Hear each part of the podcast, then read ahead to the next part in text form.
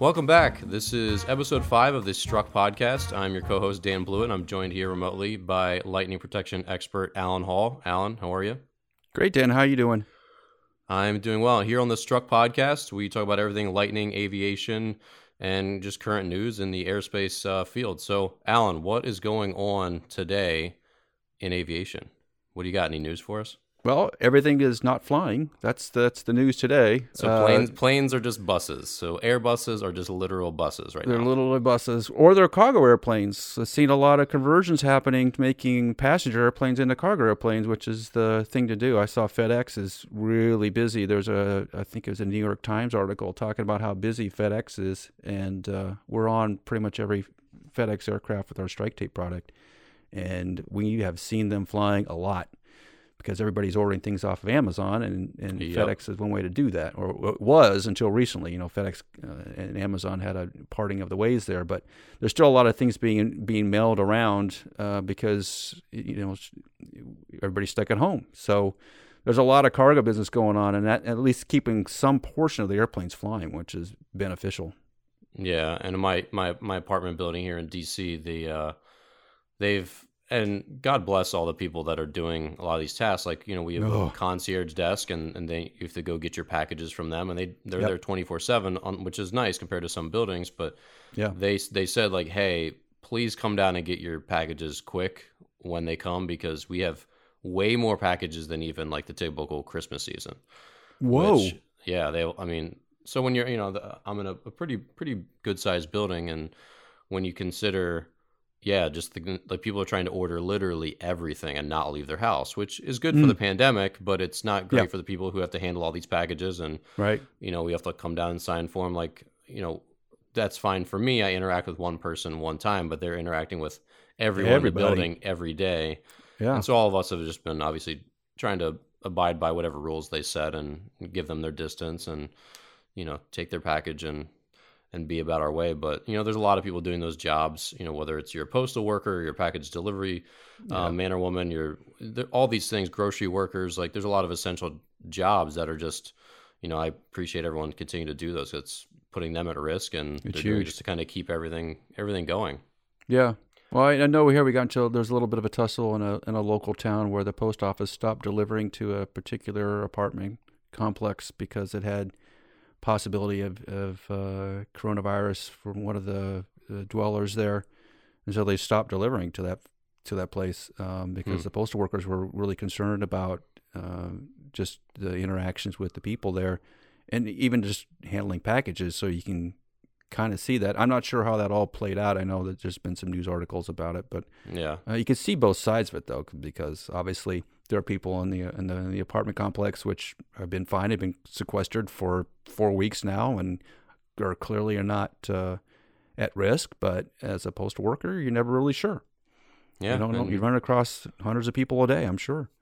Yeah, yeah. Especially if you're older, and you can say, "No, nah, I'm not. I'm not going there. Like, yeah. I don't want. I don't want to die. Yep. Like, it's a reasonable stance to take. So, yeah, it's hard. And I was listening to another podcast this week, and and uh, it's by this this entrepreneur and his co-host is also uh, like big in, in tech. And he was like you know what though? He's like i haven't opened a piece of my mail and he said in 10 years he said in 10 years. I'm like what? 10 and years got, and he got questioned by his co-host. And he's like he's like yeah. He's like i just don't have important mail. He's like the mail the hmm. physical mm. mail that i get and it's been this way he said for a long time. It just doesn't have any value to me. He's like i'm in business. Like things that are valuable are DocuSign, they're electronic, their email, okay. their, te- yeah. their message. He's like, I just haven't gotten important mail in a really long time, unless it, you know he was not including packages, obviously. Okay, okay, you're talking like, about paper mail letters, yeah, paper mail that fits in your mailbox. He's like, I just don't get like he's like the postal the postal service right now. He said to me, he's like, if they don't want to deliver to my house, that's okay. He's like, I'm I'm fine with that. It's, just, it's not essential to me. Packages separate issue, but I thought that was this is like take, that Seinfeld is... episode, right? Wasn't it Seinfeld where Kramer decided he didn't want to have any mail anymore? It was too much to deal with, and he told the post office not to deliver. Isn't it, wasn't that Seinfeld? I don't remember it, but that I mean that sounds like. That and sounds Newman's like, uh, the postman. He's telling no, you have to take the mail. You have to take the mail. And Kramer put eventually puts bricks into his mailbox so they couldn't deliver the mail, and it became a big tussle back and forth. It sounds very similar to that. Yeah. Oh, with Kramer or with uh with wait, what was what you, you just Newman. name? Newman. Yeah, that's I gotta. That sounds like a golden episode. I gotta look that up. That's a that's a golden. Yeah, it, it how appropriate that Seinfeld applies directly to life. Yeah, it, I, I can see. I, yeah, I can just picture those two bickering. You got to take the mail. I don't want the mail. I don't want the mail. Yeah, that's. You can write for that show. It's exactly. that's exactly how it went. Actually, yep, yeah. I, I can picture it. I can picture it.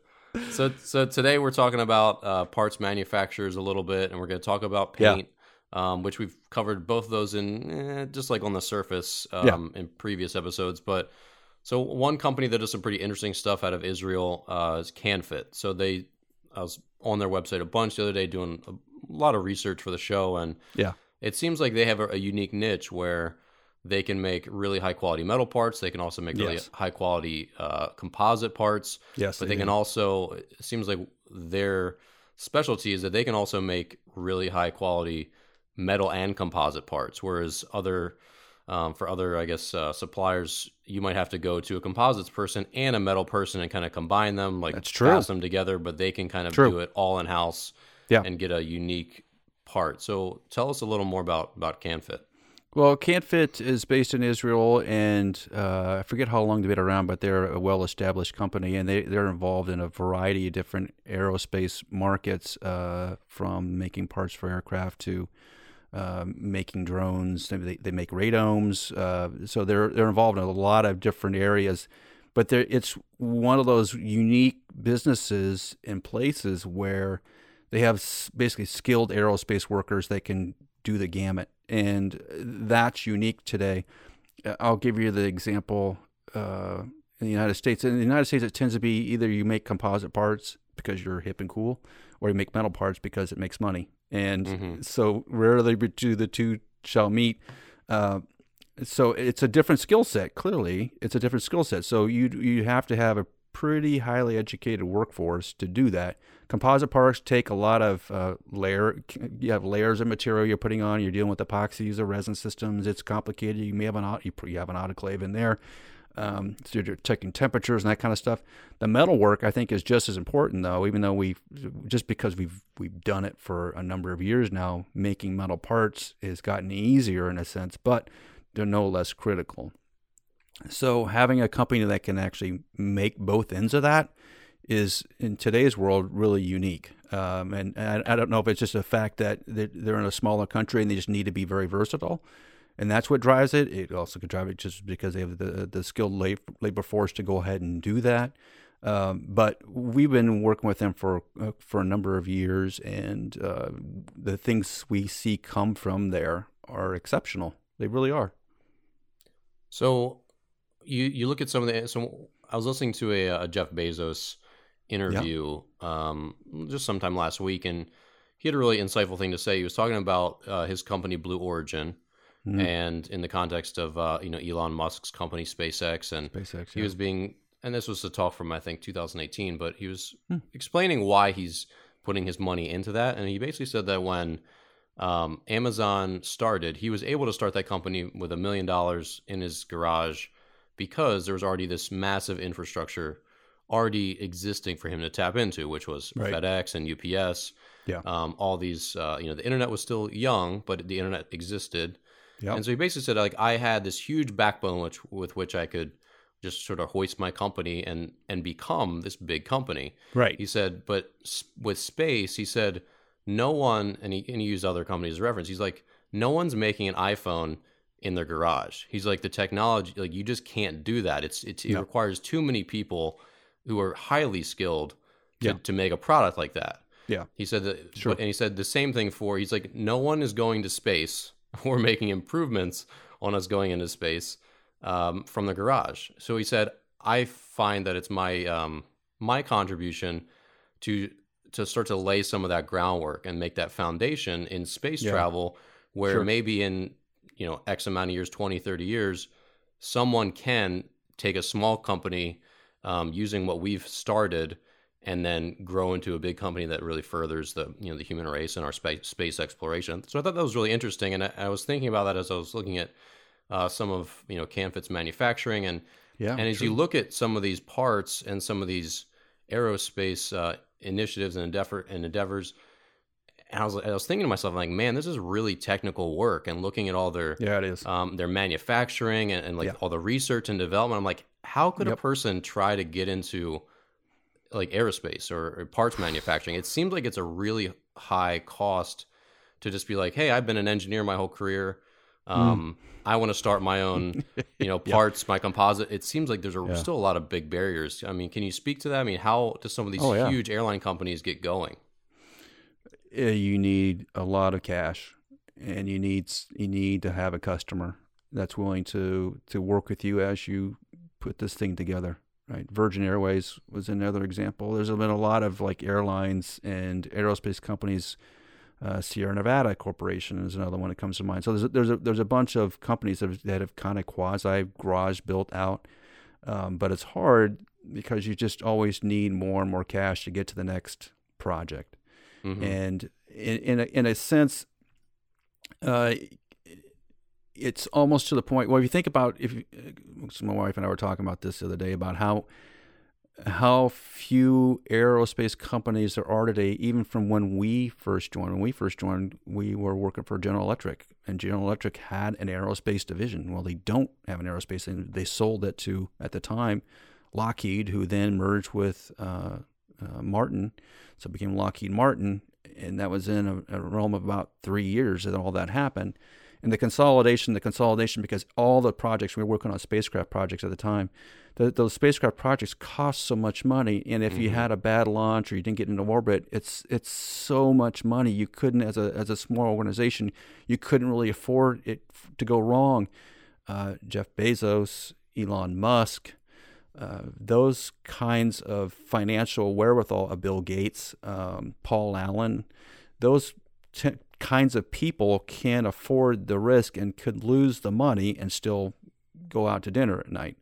Yeah. There's a difference right? And and it's it's so if you think about the I don't know they're just celebrating the was it the 50th anniversary of, of a celebration I suppose of the Apollo 13 uh, launch and the problems they had on Apollo 13 and if you go if you kind of thumb through some of that information like wow that's really rudimentary compared to if we were building the same exact thing today and we are trying to build basically similar things today it's it's we're spending so much more money on it, and it's so much more complicated than some of the stuff we are building way back then. But it's also a lot safer, which mm-hmm. is the mm-hmm. point, right? So even though the the process is the same, we have added a lot more capabilities, like uh, the SpaceX launches where they're landing vertically, right? They'll be able to reuse a lot of the equipment and which was an overall cost savings, but the complexity and the risk involved in that, because that could that could have not worked.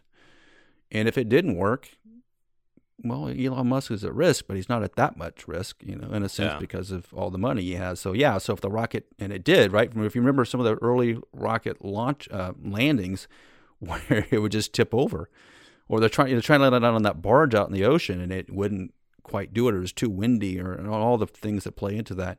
Um, you need big companies with uh, ability to swallow it, and even Boeing has really struggled in some of these launch things lately because the PR wise in a, in a publicly traded company, it's hard to have big mishaps, right? And so I, I do see that, that sort of the Bezos thing makes sense in the sense that you know, if if um, one of his little experiments goes wrong, okay, you know it's it's on him.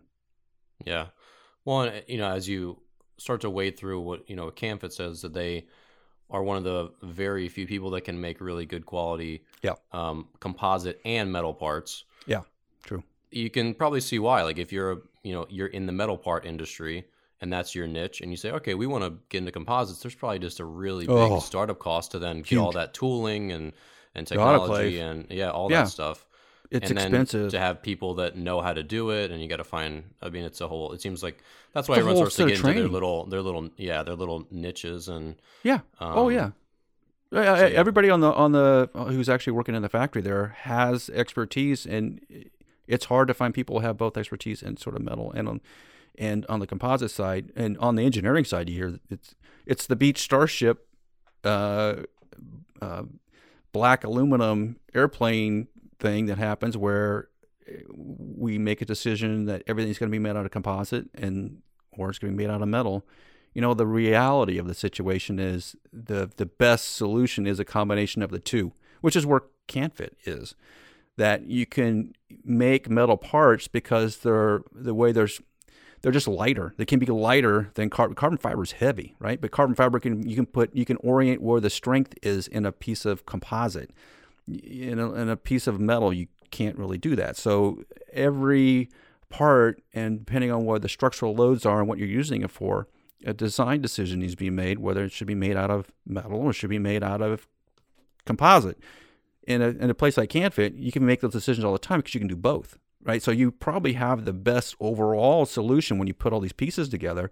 You probably have the best product overall because you made off those, made those trade offs. You, you didn't have to do one or the other from the start. You can make the best decision for the part, for the assembly, for the whole uh, aircraft up front, which is going to yeah. lead to a, a better end product. Yeah, that makes sense. So let's shift gears. I want to talk a little bit about um, we talked about uh, expanded metal mesh. Yeah. Last week, so yeah. there's another company, Niles Expanded Metals. They're a big yeah. player in the industry with their their micro mesh LSP. Um, so what are some of the applications of uh, of of metal foil?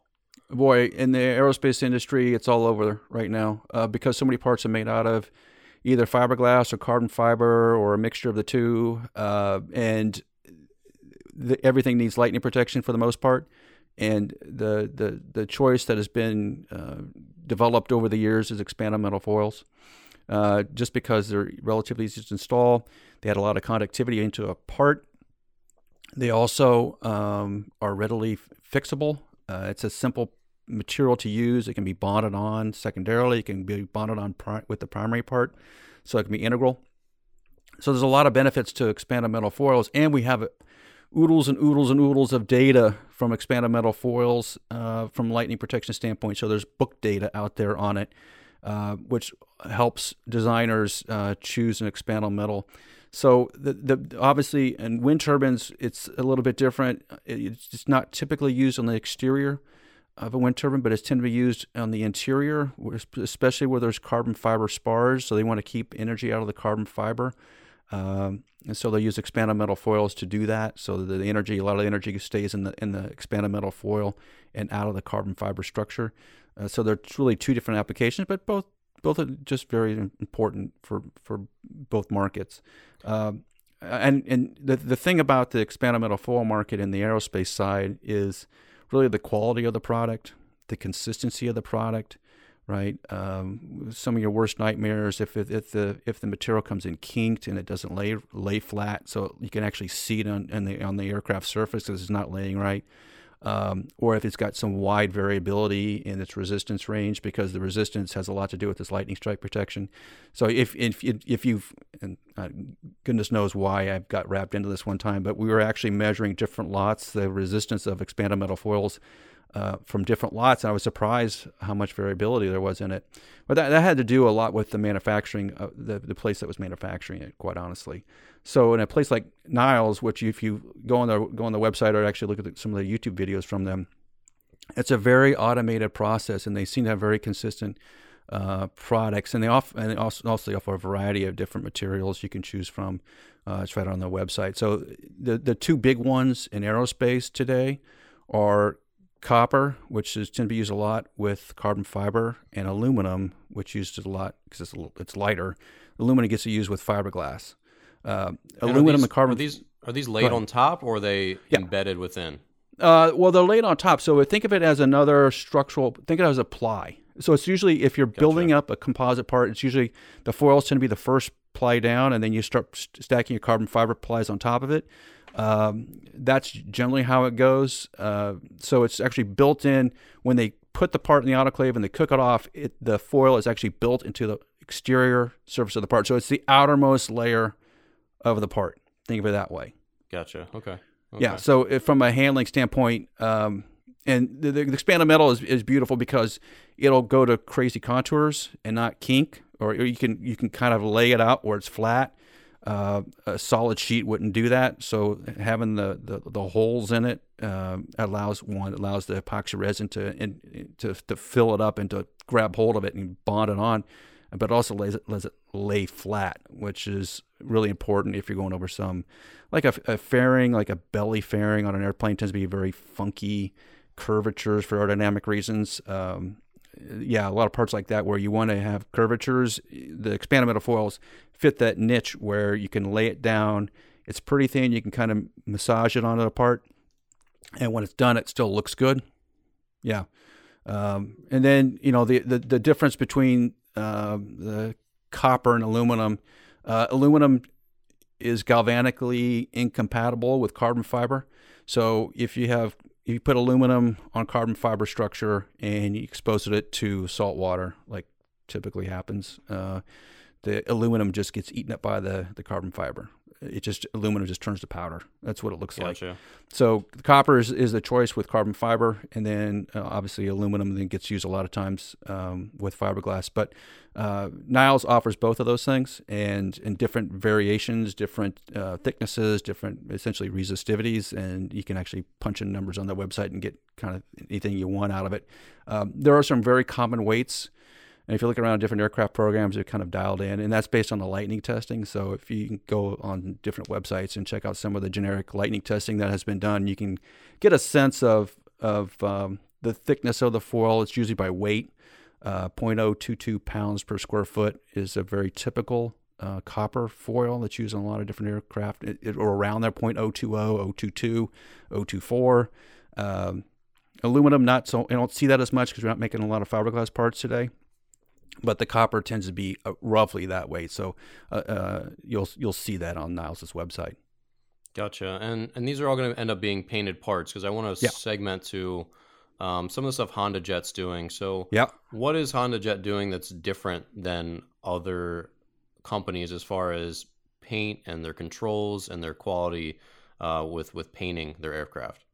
So the HondaJet is a carbon fiber fuselage empennage aircraft. The wing is metallic, uh, and on the fuselage they're using expanded metal foil.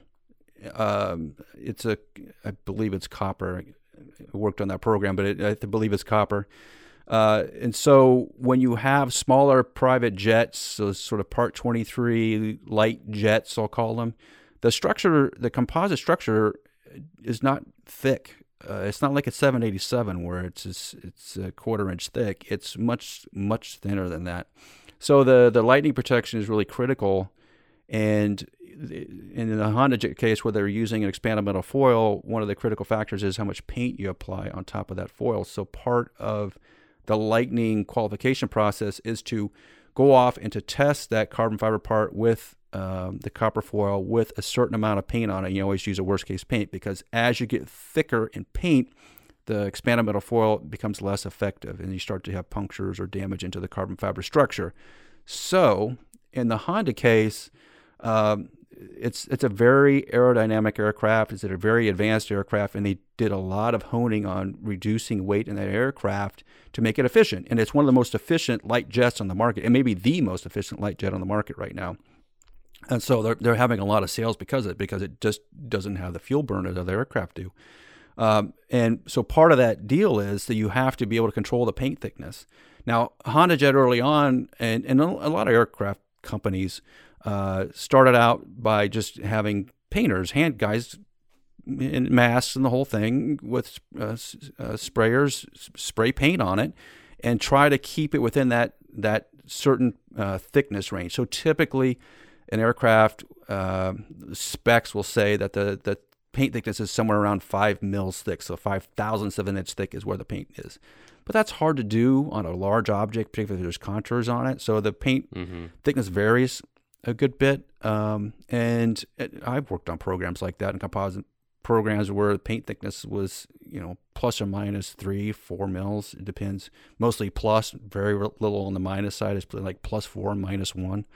Uh, so, in in the case of Honda, and they're having so much expertise on uh, building of cars and painting of cars, for that matter, and have done it for a number of years. They have used robots to do it, and so they decided to take the, to take the technology from the automotive sector, which they are are great at, and apply some of that knowledge into the aircraft market. And they started uh, painting their aircraft with robots, and it was brilliant. And it, there's a YouTube video of it now, and you can just go watch this process happen. But essentially, putting on the the white top coat paint, which is the usually the problem child, is that white top coat trying to control its paint thickness. Well, they can get very, very consistent paint thicknesses because they're doing it automatically, which is brilliant right? So not only can they have a very lightweight structure and they're using a very advanced uh, expanded metal foil to, for lightning protection, but they can also do the other thing, which is to control the paint thickness coming out of the factory.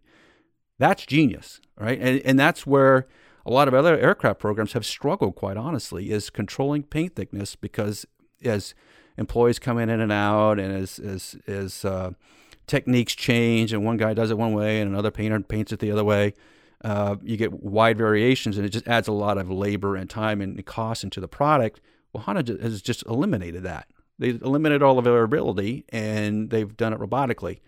That is absolute genius, and the aerospace industry should have done it years and years ago. Uh, the military has done it on some of their um, applications. The U.S. military has done it on some applications. I, I, believe some of the European forces have done something similar but you don't really see it in in the commercial market. Honda's done it, and it's it's amazing to watch. You should go watch that YouTube video because it's amazing to see that go on.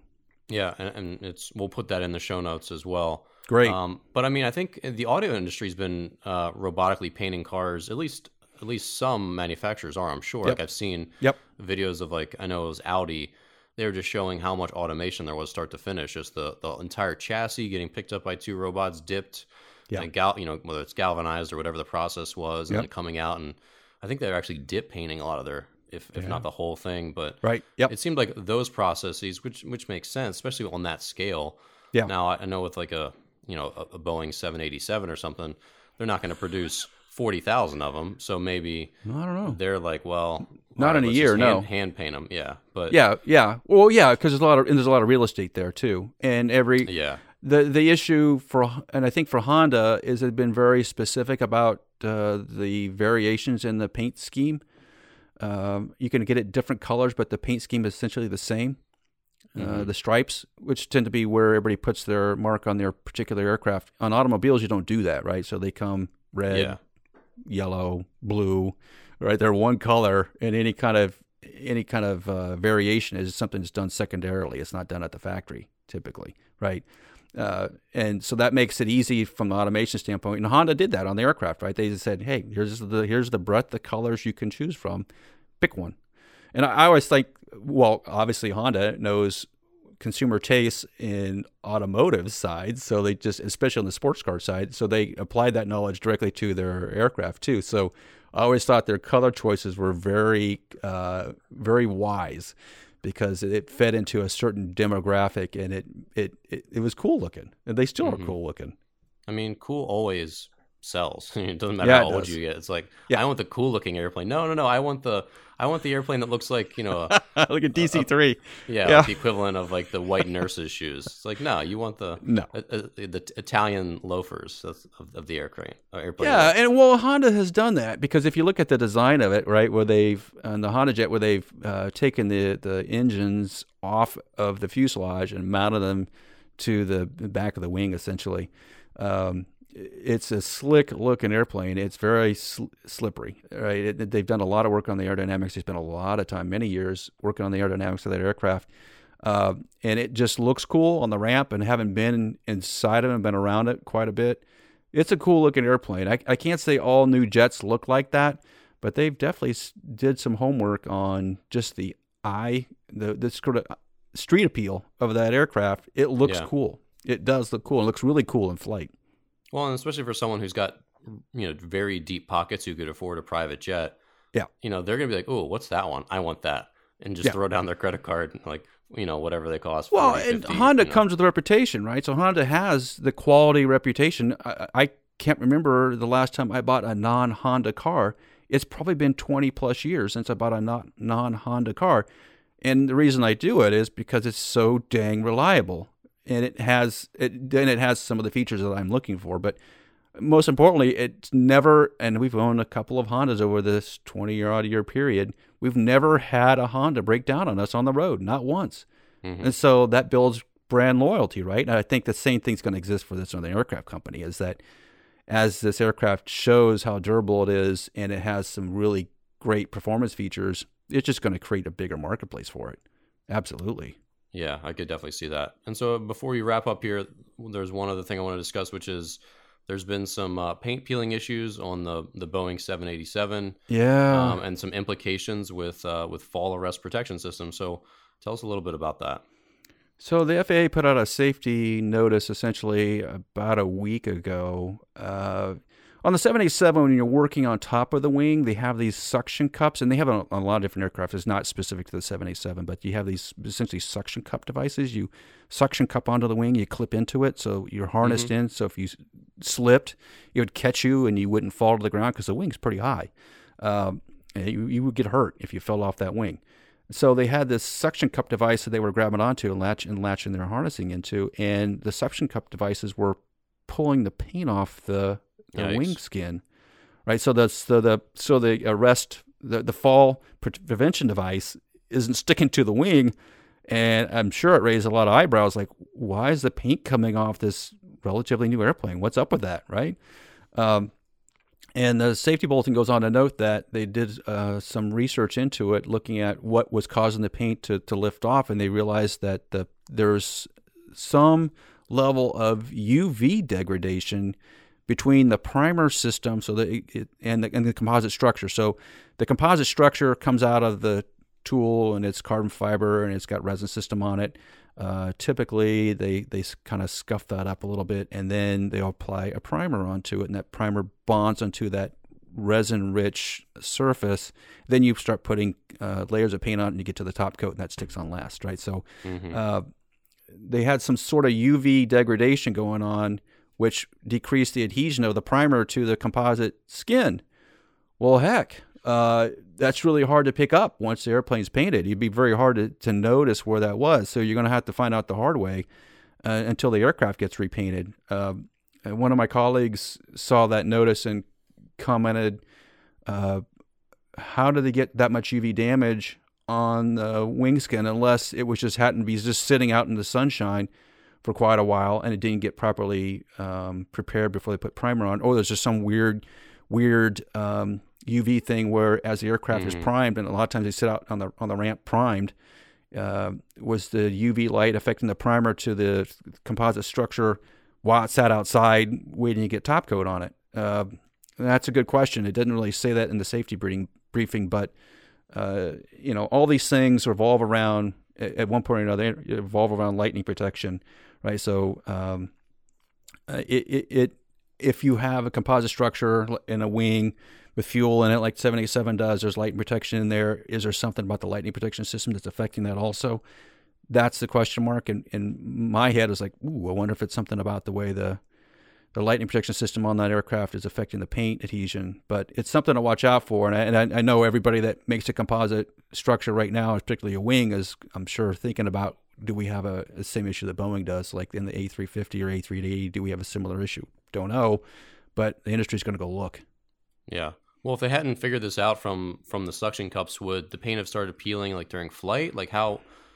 What are the what were the implications? It seems like they're just saying stop stop putting the suction cups on them. Yeah. But it, otherwise, it's probably okay. Is, is what it yeah. Well, like? there's all different levels of adhesion, right? It's like uh, different levels of masking tape, or uh, so you can get. Yeah. Uh, cheap Scotch tape. You can get to masking tape, and then you get to what we call in the states duct tape, or the brand name where everybody's right now is Gorilla Tape. Right, all the commercials are Gorilla Tape, which is super sticky. It is. Paint's just like that. Some of it sticks lightly, some of it sticks moderately well, some of it really sticks, and you, it's impossible to get off. Right. Uh, so I don't think I haven't seen photographs of 787s with paint issues on the wing. Doesn't mean they don't exist, but I and I do look around on. There's a lot of photos taken of airplanes, obviously, so you would show up pretty easily. I think somebody would notice it. So mm-hmm. it must be the paint adheres enough that it's sticking in flight. But if you if put suction cups Bond, on it, you can't scale it. Yeah. Yeah, you put suction cups on it. You put a 300 pound person on it and pull, it may not stick. Yeah. Gotcha. Well, yeah, yeah and especially if you're say sliding off the plane oh. and then it catches that's yeah. way more than 300 pounds of force that's probably a couple thousand pounds of force just yeah. being shocked impulse right force yeah. yeah yeah so yeah and it's like just pulling uh, pulling right on it yeah yeah so that, that makes sense well uh, that's it for today. Alan, great show. Appreciate you. Um, yeah, thanks, Dan. Covered a, a, wide range of topics today. Um, and if you're new to the show, always uh, check back. We are uh, on iTunes, we're on Spotify, we're on YouTube. If you're looking for short clips with uh, that are just topical, so you want to learn just about paint, or you want to learn, learn just about uh, different types of lightning protection or metal bar expanded foils. Yeah, you just want to get a quick hit about metal foils. Check out our YouTube channel because we have lots of little clips that can help you just get your your quick uh, knowledge burst and be on your way. Um, lastly, subscribe and share with a friend, and we'll catch you back here next week on the Struck Podcast.